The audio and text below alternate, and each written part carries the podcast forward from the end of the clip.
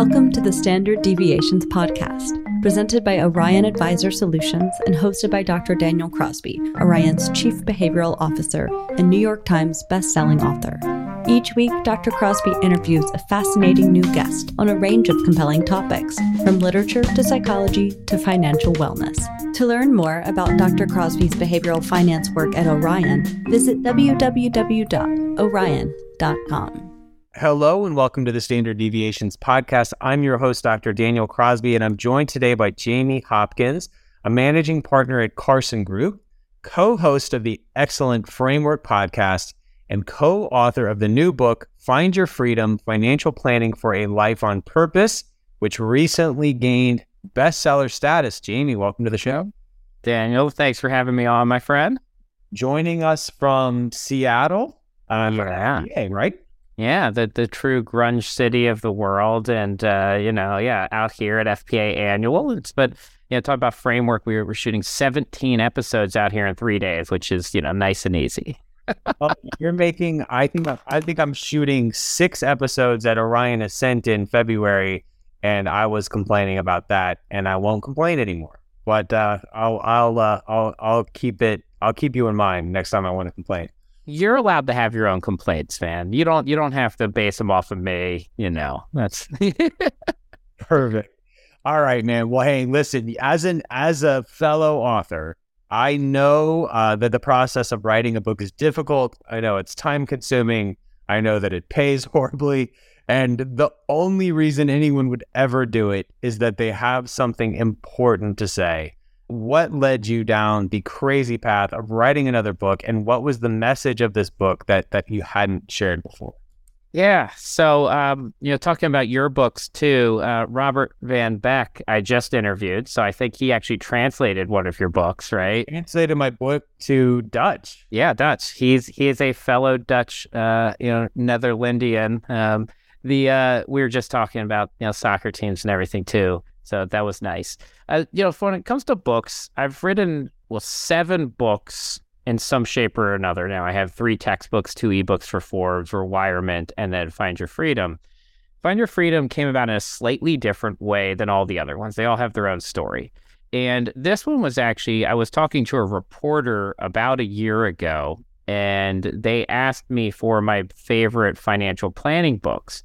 And I paused for a second and was like, well... And I was trying to think through the books I like. And, I think yours was in there, and one from Brad Klontz was in there. And I was kind of these are all behavioral books or investment books, right? There's good retirement books too. There's niche areas, there's good real estate. There's some good insurance books, Wade's got a great insurance book. And then I was kind of but there's not really a great financial planning book that everyone goes to. Even the ones that Rich Dad, Poor Dad, Millionaire Next Door, How I Invest My Money. They tend to be investment related books. So then I was okay, I'm going to write a planning book. And then I had the theory that there's one of two things. Either one, financial planning is generally still a new profession. So obviously there's more investment books, and we just haven't gotten around to really putting a good one down, or nobody wants to read a planning book. And hence that's why we don't have one that could come up to my mind. Yeah. So I started down that path and actually wrote maybe a half of it and scrapped the whole first half. So I didn't use anything from it. It's all gone, and I wrote half a book and scrapped it, and then restarted with this one. And actually focused the whole first side on this idea of defining what freedom means to you and going beyond goals to aspirations, and then tied in financial planning on the back half of one of the tools that can help you get there for the financial freedom part of it. So that's really the message, is that we need to look at life less so from the investments or the strategies or the planning, and purposely put that the second half and said, look, if you can't figure out what's going to make you happy in life and where you want to be, the things you enjoy doing, all the planning and investments and strategies are all kind of meaningless, right? If you just end up as a super rich, super unhappy person, we all fail you. Yeah. So first of all, I had a physical pain reaction to talking about writing half a book and throwing it away. But indeed, learning to curate and learning to edit is one of the most important and hardest things about writing a book. So it's a testament to your process that you would go through all that pain and then throw it away. But I mean, it's a testament to what a unique book and what a good book it is. You know, I think the listeners will get an idea of how different it is. You talk about things like fun, happiness, community, not always a part of most of these investment books that we think about. So I think it's fulfilling a real niche. Let's start at the beginning though. You talk in the book about your money story. Mm-hmm. You stress the importance of understanding our own money scripts, our own money stories. If you don't mind, could you tell us a bit about your story and then share broadly why you think it's a valuable principle that we understand our own money stories? Yeah, and I'll give, a couple of people thanks on this too. I mean, some of your work on it, I mentioned Dr. Brad Klontz, Dr. Joy Leary, also somebody is great, and I've had meaningful conversations around this area with. And this is one, I think the more time you spend in this profession and working in finance, the more important you realize, not just like your own money story, but probably your parents, your grandparents, your community, the environment around you has an impact on it. And so, I explored like one piece of it in the book. And up until about 3 years ago, I really didn't talk about this out loud. And what I thought like nobody wanted to hear it. And then two, it was like, well, you're just going to get upset and then you can't continue on and whatever else you have to do after that story. And you just like cry on stage and then it gets awkward because you don't move to the next slide. And they're like, what's happening? What's up, Jamie? Yeah. Well, it's more like what's wrong with them right now. There's lots of things wrong with them. But yeah, the story that I tell is like my family one about my dad is the biggest one. That's probably the most formative to my, life path and journey, which is, I grew up in Baltimore. I'll just tell a longer version of it, but I grew up in Baltimore and neither my dad or mom graduated from college, and they, essentially had their own, they were solopreneurs, husband, wife team, and ran a construction company where all like roofing based, high up on ladders. So roofing, gutters, fascia, soffit, anything like that. And my mom kind of ran the books and set appointments, those types of things. And my dad went out and hung gutters and did the work. And, there was a day that he went out and I had said bye to him in the morning and, all of those things. And it wasn't a great weather day, kind of raining and things like that. And he was finishing up the last job of the day that he was on, and I came down the aluminum ladder, and they freeze over faster than a roof does, right? And slipped and fell and was gone. And I actually cut some of this out in the book. I've had some people tell me I should have kept more. And you also don't try to depress people, but there's parts of that that are, super formative to me that I didn't add to, which was, then I remember my aunt grabbing me at school and saying, oh, your dad's been in an accident. Well, I'm 8 years old. So really what an accident means to me at that point is a car accident. And I remember being at home when I saw the gutter truck, the box truck come back in, and I was like, oh, the truck's fine. Like, dad's probably fine. But then kind of when I went downstairs, I don't ever remember being told that my dad was gone, but, went downstairs and you could just kind of tell, right? Yeah. So then all of a sudden, we went to school that morning with a dad who's the breadwinner of the family and ended the day without a dad and without somebody earning money for the family. And, that obviously put a lot of stress on my mom, who, is an amazing human and kind of one of my heroes. And she, eventually just woke up one day and said, you have to move forward and figure out how to, provide for the family. She actually still runs that company today. So she's kept that going for 30 some years, and which is just beyond amazing. And I kind of talk about some of the trauma around money and those type of struggles. And yeah, some of the things like, I don't remember even if I put this in the book, but I know I talk about it sometimes, which is like, I remember, us getting by on like the Social Security checks, but you didn't know at the time that like Social Security, like 8-year-olds don't know that Social Security checks show up to, for deceased, family members with kids and the spouses with under 18 kids. And later on, you study the world of Social Security and you're like, oh, so that's where those checks came from. Like, yeah. It was Social Security, like widow's checks and beneficiary checks. And you're like, oh, that's pretty cool. Like, I learned that later on.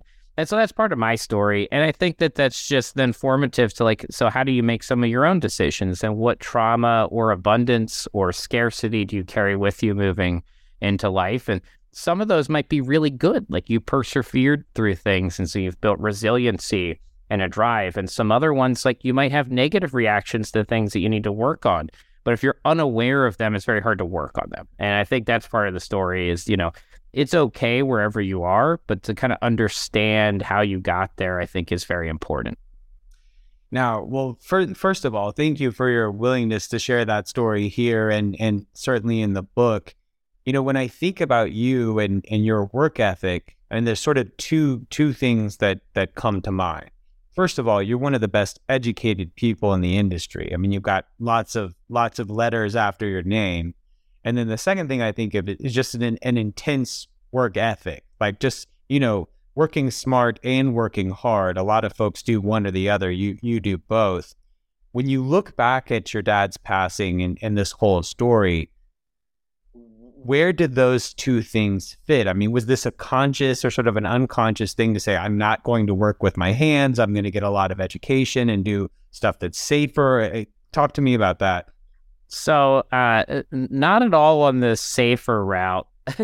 So like I did hang gutters and do that during summer. So like that's what I did growing up. And I actually love that stuff. So I've renovated 2 houses now. And I'll say that I don't know that I will be able to keep a marriage through a 3rd renovation of a house. So I think that the time of me renovating houses has come to an end, at least for now. But I will say Dr. David Roney will ping me every once in a while when he sees a property in Philly. And he's like, you could fix this one up. And I have been driven by a couple. But yeah. So I actually love that work. And I probably grew up in it. My uncles, grandparents, they were all in the construction world. And so it feels like a part of me to be handy and build things.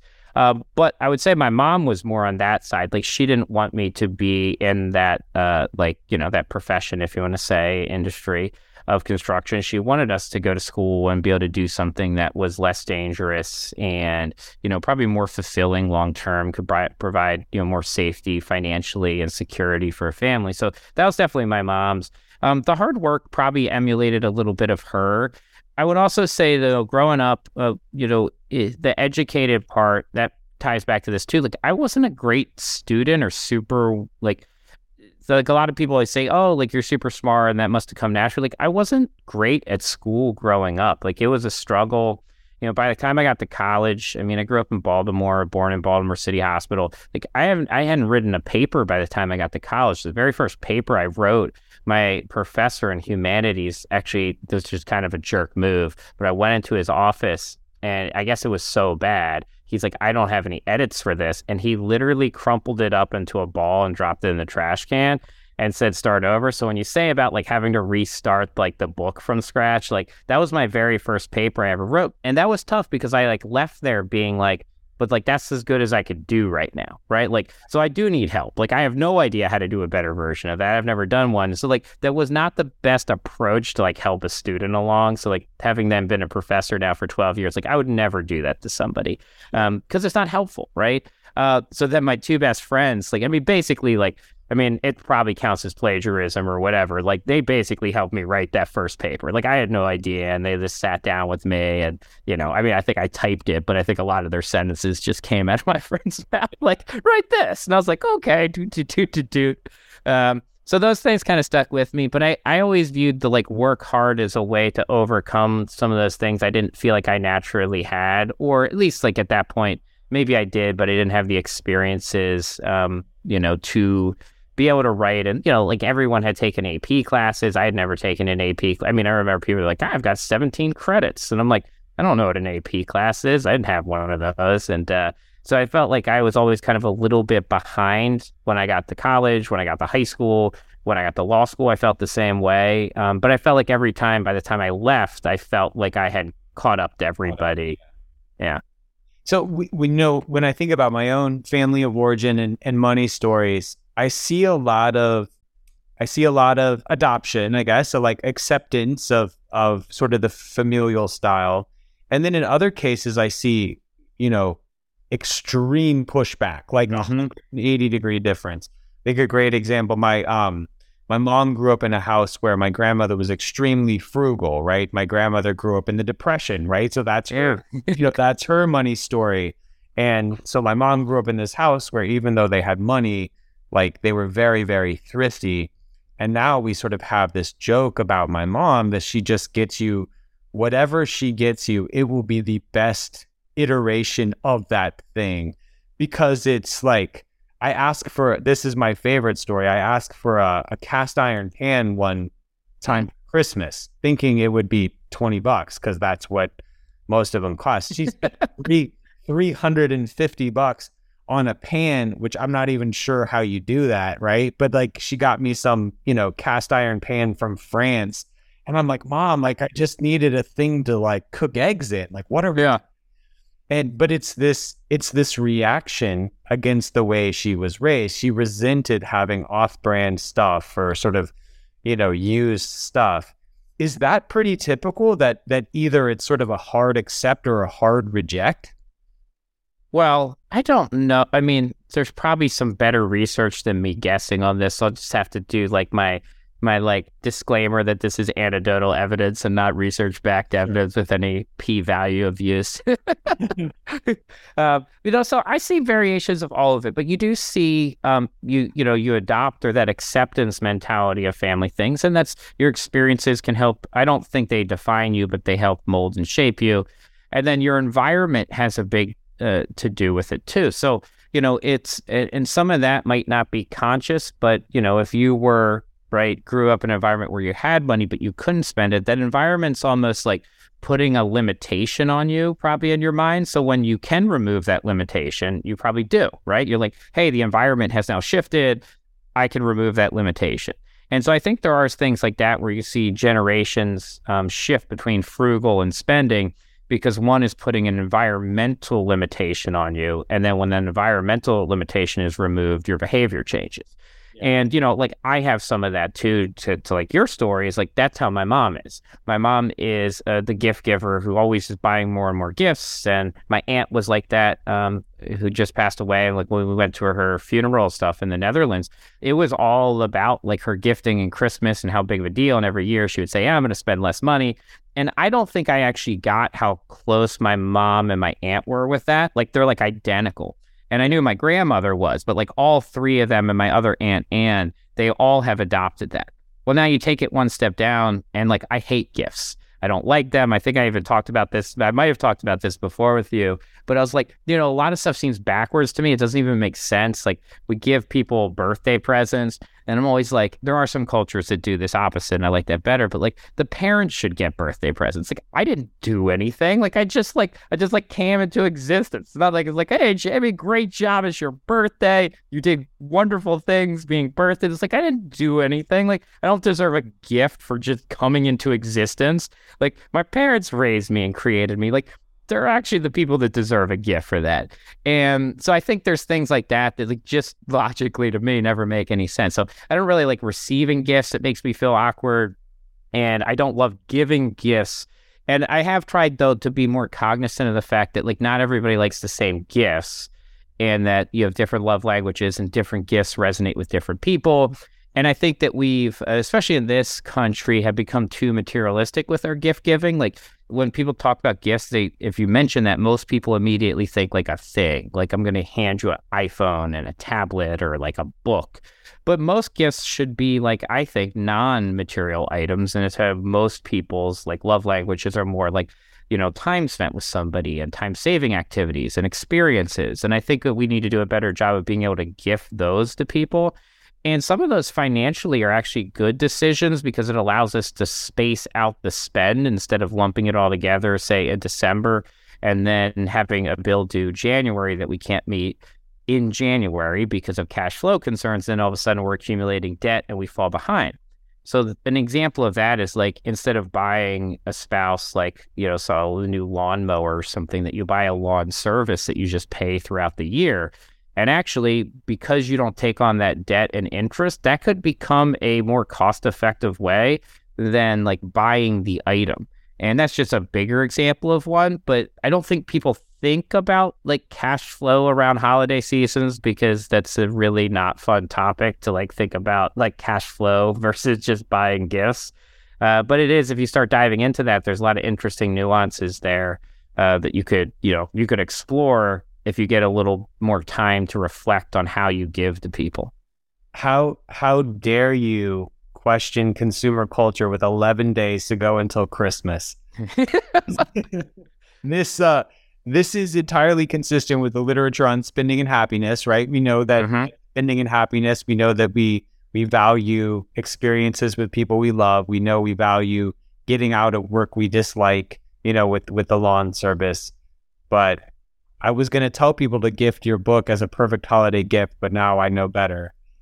No, I mean, I guess you could gift the audiobook because that's an experience, right? You just get to listen to me for 14 hours. I didn't say it was a good experience, so like,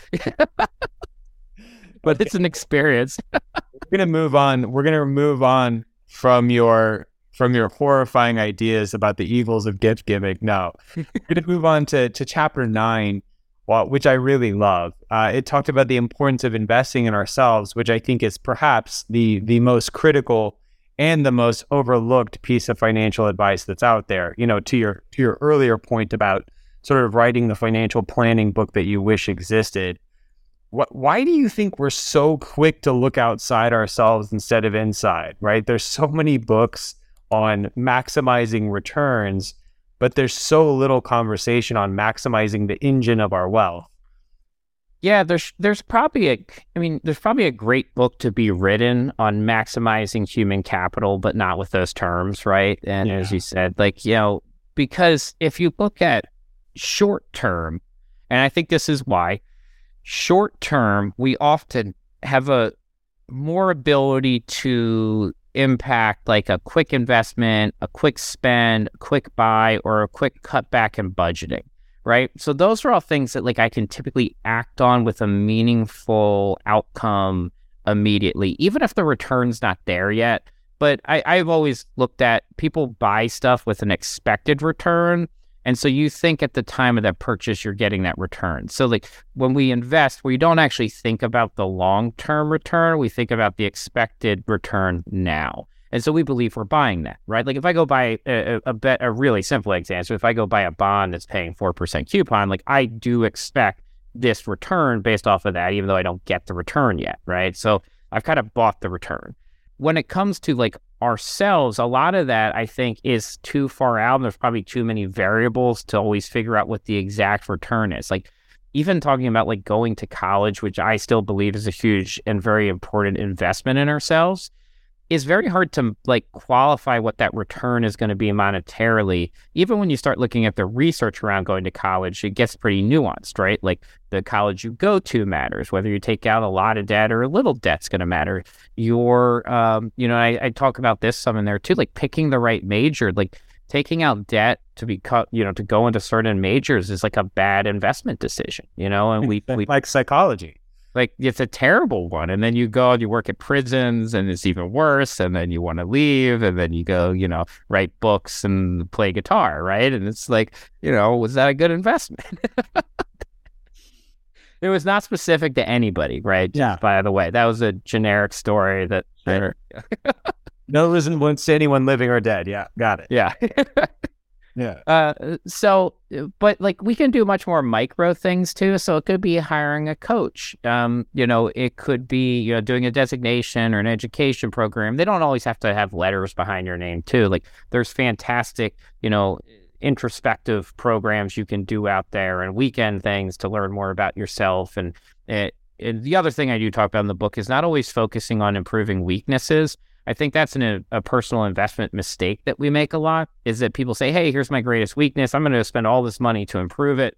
And actually, there's the research on that side suggests the opposite, that we just have this bias to believe that it's because something is weak that there's more room to go up. So therefore, we should focus on that. But like most of the stuff, there isn't like a ceiling. So that like notion of like, oh, I can improve it more just isn't true, right? It's like an infinite ceiling. So you can't improve it more than the other one. And actually, we're probably better at our strengths. So I tend to use the football analogies there because most people in the U.S. understand football and know who Tom Brady is. And I'm always like, Tom Brady in the offseason doesn't go, you know, I'm going to invest back in myself and learn how to tackle because I'm going to throw like 12 picks this year.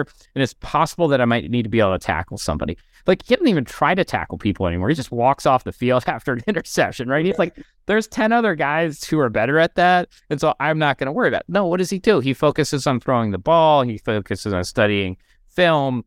So he invests back in himself every offseason and gets better at his craft. but focuses on what he's good at and then delegates out the other responsibilities to people who are better at that.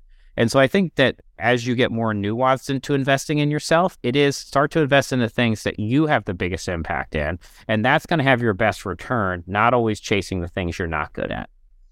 Yeah, I think there's a lot of wisdom here. First of all, you got to get that educational base in place, but the research shows that after the sort of the fundamental educational hurdles have been cleared, it's really a lot more about EQ than IQ. And your interpersonal skills are going to make or break your rise to the top faster than your technical chops will. And that's, I think, a reality that some people have a hard time getting their arms around. It doesn't feel fair or something, but it is what it is. And I like the piece about working on your strengths too. Just knowing that, like, knowing again your story, your money story, your personal story. There's probably things you're never going to do well. And I think Tom Brady and tackling is the perfect metaphor for that. Yeah. Well, I think he said recently, like, he's like, I'm a really good athlete. I just can't run and jump. And I was like, yeah, that's probably true. So there's another thing. So you talk about emotional intelligence, and, you know, the other one that we talk about a lot is AQ, which is adaptability quotient. And I don't know that there's as much research on individuals there. I know that there's some. There's a lot on the business side of the world, which actually tends to a lot of business concepts do apply to individual behavior too, because businesses are just a bunch of individuals behaving, right? But if you look at, and that was a McKinsey study that showed that companies that reallocate budget, I think over 25% to new initiatives each year, have more than 50% growth than the companies that don't reallocate budget every year. So like, and that's the, like, are you constantly adapting? And, you know, you're keeping a core, but are you constantly adapting on the fringes of yourself to push and change and develop? You will grow more than those that kind of just stay true to the course that never moves. And so that's kind of pushes into that adaptability. Can you change? And I think it gets to grit too, right? Can you overcome things and keep pushing forward while adapting? Yeah. Keeping somewhat on this theme of self-improvement and self-care, you know, I think another place where your book adds some important new dialogue to the conversation is in chapter 12. It touches on health as a major component of wealth. And I feel like I hear a lot of financial professionals giving high-level lip service to this, but I don't know that much is happening beyond that. Do you ever think, I think we're seeing a broadening scope of the type of services advisors provide. I think that, you know, as the financial side of the house gets more and more automated and more technologized, that I think the scope of what an advisor does will grow. Do you ever see a world in which financial advisors begin to take more of an active role in sort of talking about and monitoring health outcomes of their clients, or is that sort of beyond the pale? No, so it's actually already starting to occur. So I will add maybe 3 or 4 things here that have occurred inside the Carson ecosystem. I do know one other advisor that does this too. We actually have a couple advisory practices that have brought in what I would say is like strategic partners. I don't know, whatever you want to, that's way too much of a jargony term, but I'm just going to use that for now, that come in and help their clients. And actually, I do know one that has a doctor that is on call for their clients, and they actually will go and meet with them and do more like health planning. So it's not like going to a physical. They actually work with them on kind of a health plan for their life, and that's wrapped into this planning fee that they pay. They have access to that and a couple other things. My guess is probably within the next 2 years, we will probably centralize more of that inside of Carson. Ron's really big on this. He's been talking about for a couple of years that concierge level kind of healthcare being wrapped into financial planning is so important. Yeah. And I know we have a mental health professional that is on essentially not on staff, but it, you know, has a contract with us, and we have had that person meet with clients before, and we have had them meet with stakeholders. So we've wrapped that into the Carson Wealth side at Carson too. Now, those are, would say, is like, you know, that's a very small percentage. We have 45,000 households we serve, and what is it, like 100 probably have ever interacted with them. So we're talking about an infinitesimally small group that's actually seeing that. Now, if you take that one step further, we know that like workplace healthier clients that are less stressed or more productive, it's good for the business. There was a really, really good publication, and I've drawn a blank on the name of the publication. I at least know who did it, but the Foundation for Financial Planning they helped sponsor a research project around blood cancer, and then people who got that pro bono financial planning and financial assistance, and the people who didn't. And it actually significantly changed the survivor rates of cancer. And I think it's like 18% higher survival chance if you have cancer, if you end up getting planning during that process and financial support. So it's kind of it's like a huge amount. I mean, it's literally like, if you think about how many people in the world have blood cancer of some type or cancer. And part of it is that financial stress of going bankrupt and running out of money and all those issues. Even if you have health insurance, it tends to deplete like half the people's additional savings. And so having a plan in there literally can change lives. So if you think about the marrying of those two things seems super important, that they shouldn't be siloed off from each other, because good planning will actually save people's lives. So if we have a good understanding of the health side and can put that into the planning side, and the more they can come together, literally people live better lives and longer. I mean, I don't know that you can come up with a better thing than that, right? It's like, that's the reason, right? Like, I don't know, like, insurance companies be like, oh, it saves premiums and it's less expensive. Like, cool. Like, those are nice benefits. This one keeps people alive that have cancer. Like, that seems pretty good. So that seems like a strong argument in favor of bringing these together over time. These numbers, like, it almost seems like science fiction, but it's incredible how powerful the mind-body connection is, and how getting one part of your life right can materially improve seemingly disconnected other parts of your life. I really look forward to the day when financial advisors are sort of more of a quarterback for wellness broadly, understanding that money touches every part of wellness. And I think that's going to be, I think so many advisors are well positioned to step into that role. And I love to see Carson and others in the industry headed that way. Jamie, my favorite book from a few years ago was called Lost Connections.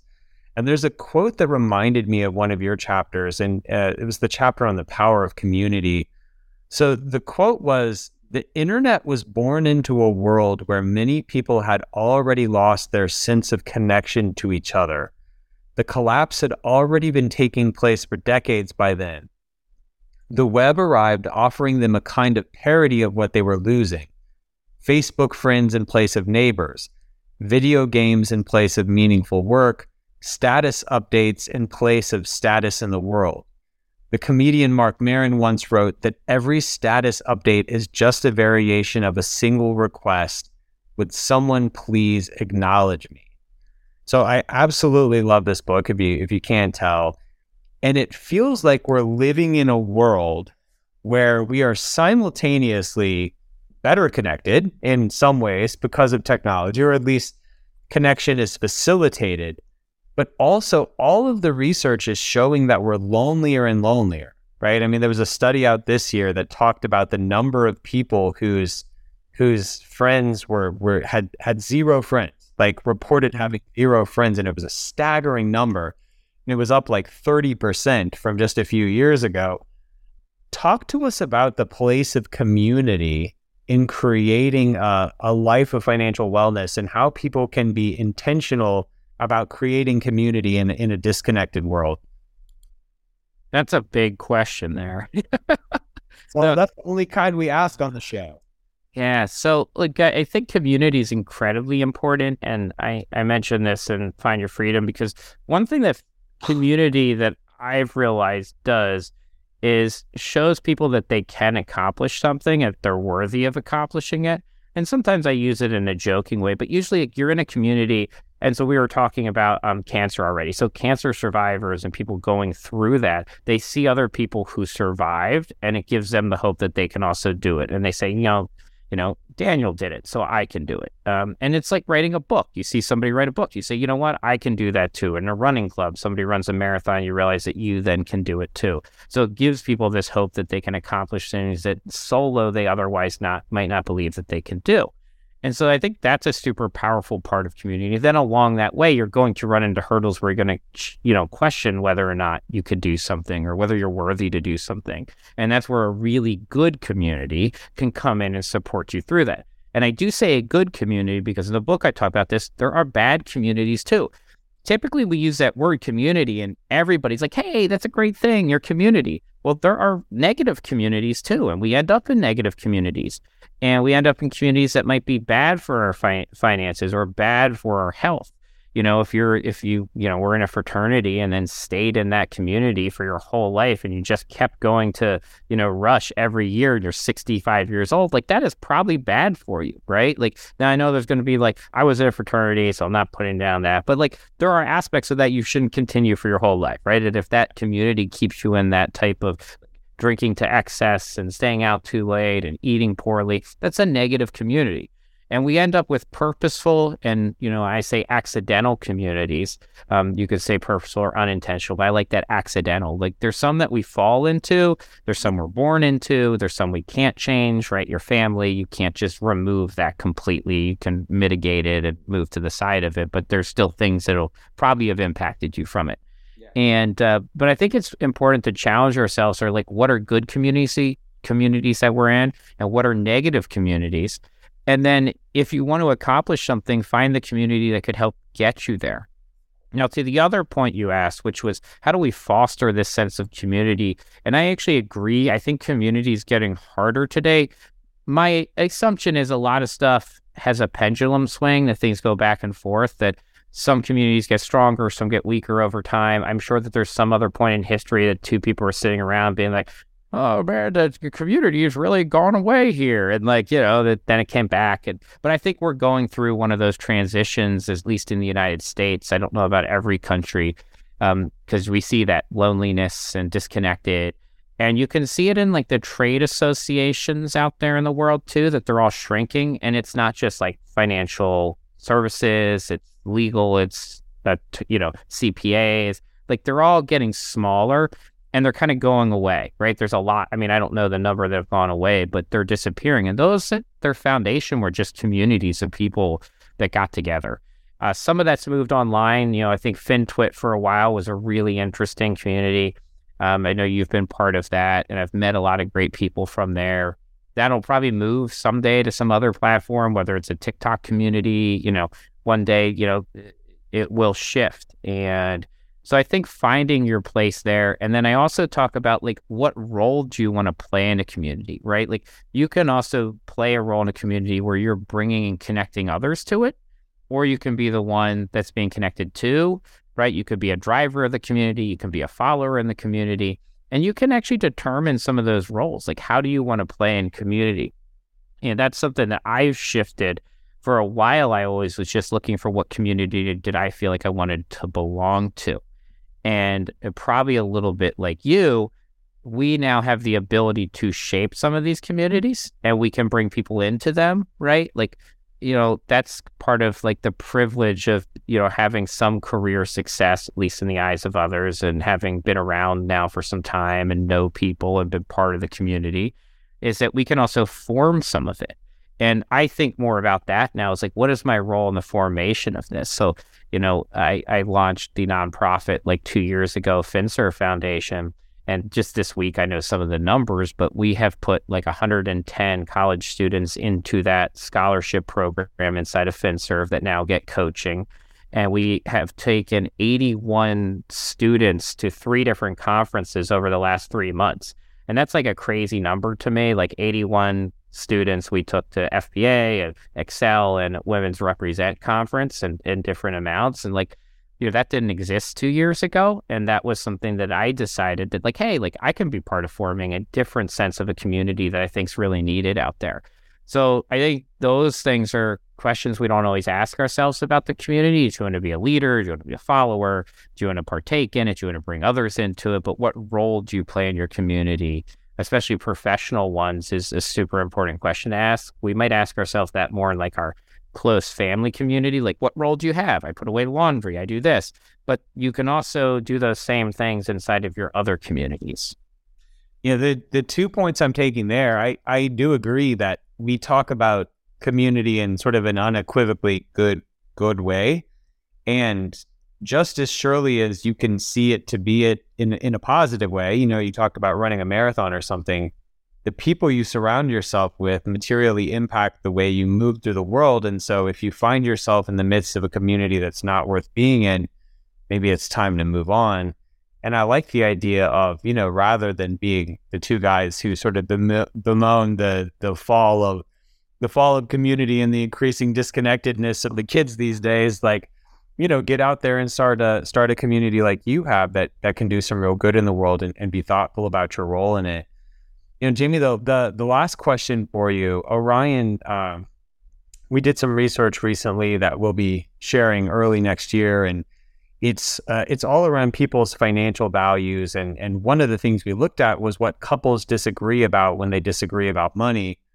And we found that the single biggest point of disagreement was whether money was best used to secure an uncertain future, mm-hmm. or to sort of have fun today, to sort of seize the moment, or to buy some security for an unknown tomorrow. You talk in the book about the need to have more fun. And again, I think that's just another way that your book is unlike any financial planning book I've read, is there's not a lot of chapters on fun in the average financial planning book. Can you talk about the need to have more fun and sort of juxtapose it with this research that we've done that says maybe some people are having too much fun already? Yeah. So look, I think there's some things, I still wrote probably at its core a financial planning book, and I think there are some really beautiful differences in it. But like you've done this before, you write a book, and when you talk about them, like, you know, I probably should have just told like some way more fun stories that are like ridiculous, right? Like, so like Halloween's one of my most fun things, and I do talk about my love of Halloween in there. But I had like 40 some kids at my house, and I dress up like Jack Skellington, and they chase me around, and I give them presents and candy. Like, it's like this whole like big thing I've created, back home. And I think it's the third year of doing that, because we started it during COVID, because we didn't go trick or treating, and then we did the next year, and then this year it's like two of the classes of my kids' schools all came. And then like one of the kids' parents told me that the kid thinks that that's like core to Halloween now, is that Jack Skellington shows up to everybody's house and is who gives out the candy, right? Yeah. He's had 3 Halloween experiences of this. And like that is like that is fun, right? Like that gets me so excited. And like that doesn't cost a whole lot, right? And so that gets back to the other point, is like, look, like we can also figure out ways to have fun and enjoy things that don't always mean that we have to spend more, right? A lot of fun, like if you probably name your 5 most fun experiences in life, they probably are not your 5 most expensive experiences. No doubt. Yeah. Right? But to the other point about like families spending money today versus the future, there's a reality that like we do also have to consume today, because we're here today, and the future, that person might not be there. There's this research at a UCLA, which was about connectedness to your future self, which is one of my favorite concepts. And I always butcher this one. Like this is a game of telephone and I'm boiling it down. But that we think about our future self more like a third-party stranger than we do ourselves today. So like me meeting somebody on the street and passing them, that's more about how I think of like myself in 30 years. I don't know them. I don't even know if I'm going to like them. I don't feel connection. And then Hal Hirshfield and a couple others have done research in there that how do you close that gap between yourself and that future self? And you actually can become more connected to them. So things like physically visioning, like where they do aged photos of yourself, that actually creates this connection with your future self, and people will save more for that person. Almost any financial planning goal we have can be represented in a visual way. And so there's multiple different ways that they've been able to show that this works too. So like if you talk about saving for college, don't just have like goal 2, save for college, like put their alma mater there or whatever their favorite school is and put the actual picture there. Their kid might not go there, but it creates this connection to them about that goal. So it's not saving for a nebulous thing in the future. It's saving for a concrete thing that we can envision today. So there are kind of like I don't know if you would say those are tricks, but there's, you know, there are things we can do to improve that outcome to get people on the same page there.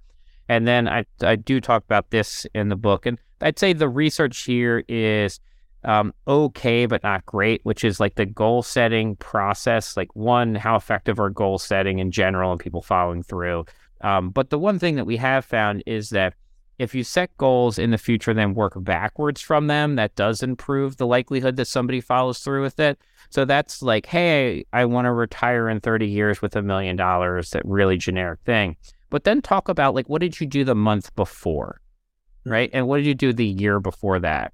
And it's just a small change in the way we think about it. And from some of the researchers I've talked to, is the theory there is that we have shifted the anchor point from today, like, oh, we got to start saving today. But the anchor point then is my life today. I've anchored around my current consumption in life. And now you've got to make me change versus anchoring in that future point and then working back from it. So the kind of theory is that we create a different anchor spot that we work off of when coming back. And actually, in the sports world, that's much more common, that sports athletes start with the future thing, and then they work back on how you're going to get there. Michael Phelps, I grew up swimming with, and that was his. Him and Bob Bowman set, he's going to be the most decorated Olympian athlete of all time, and what were all the steps that they needed to do coming back from that, right? Like, you weren't going to do that in one Olympics. So what did you do the Olympics before? And what did you do before that one to prepare for it, and the one before that? And so I think that change in process for people is super important. Don't just set the goal and lay out the path. Set the goal, work back from it. So you're just going to casually throw in that you used to swim with Michael Phelps? Just casually drop that one in there. Yeah, I love it. But he went and collected gold medals, and I went and collected designations. So both so accomplished in your own right. So, you know, I love that. The psychological term for what you're talking about is salience, right? Like increasing the salience or the vividness of the experience. You know, if you look at the research on risk, one of the things that we see about risk is that people tend to answer an easier question. So I give the example of boating. You know, if you ask someone, hey, do you want to go water skiing with me or whatever? You know, they'll go, yeah, of course. Like, yeah, I'd love to go boating. Well, boating is super dangerous. Like if you look at the stats, boating is super dangerous. But like how many times have we met someone who said, you know, you tell them you work in finance and they go, oh, Wall Street's a casino. I don't do that. You know, I keep my money in a mattress or whatever. And I mean, investing, diversified investing over the long term is not dangerous at all historically. And yet what's the difference? Why does boating seem safe and investing seem dangerous? Well, boating is fun. And, you know, people are not answering the question, is it dangerous? They're answering the question, is it fun? Which is easier to ascertain. So I think if we could make the planning process more engaging, more vivid, more fun, people would be much more willing to engage. They'd have an easier time investing, and we'd be a lot better off.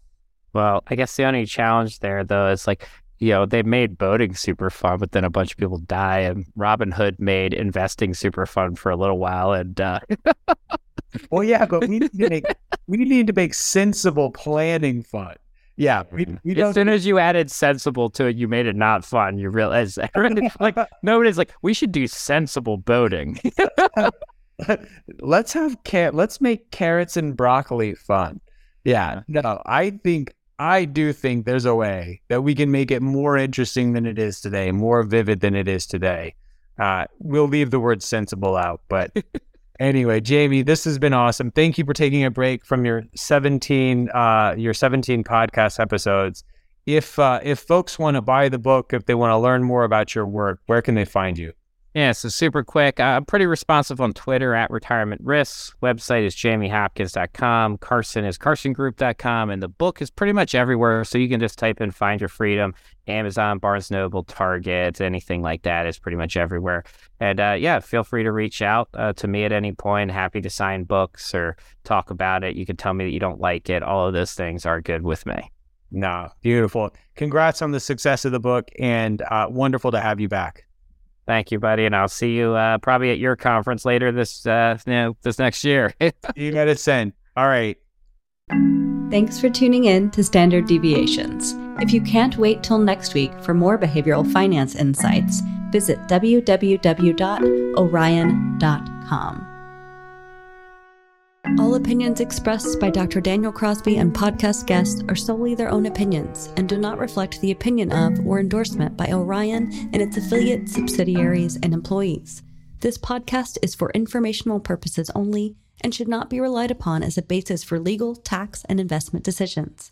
The opinions are based upon information the participants consider reliable.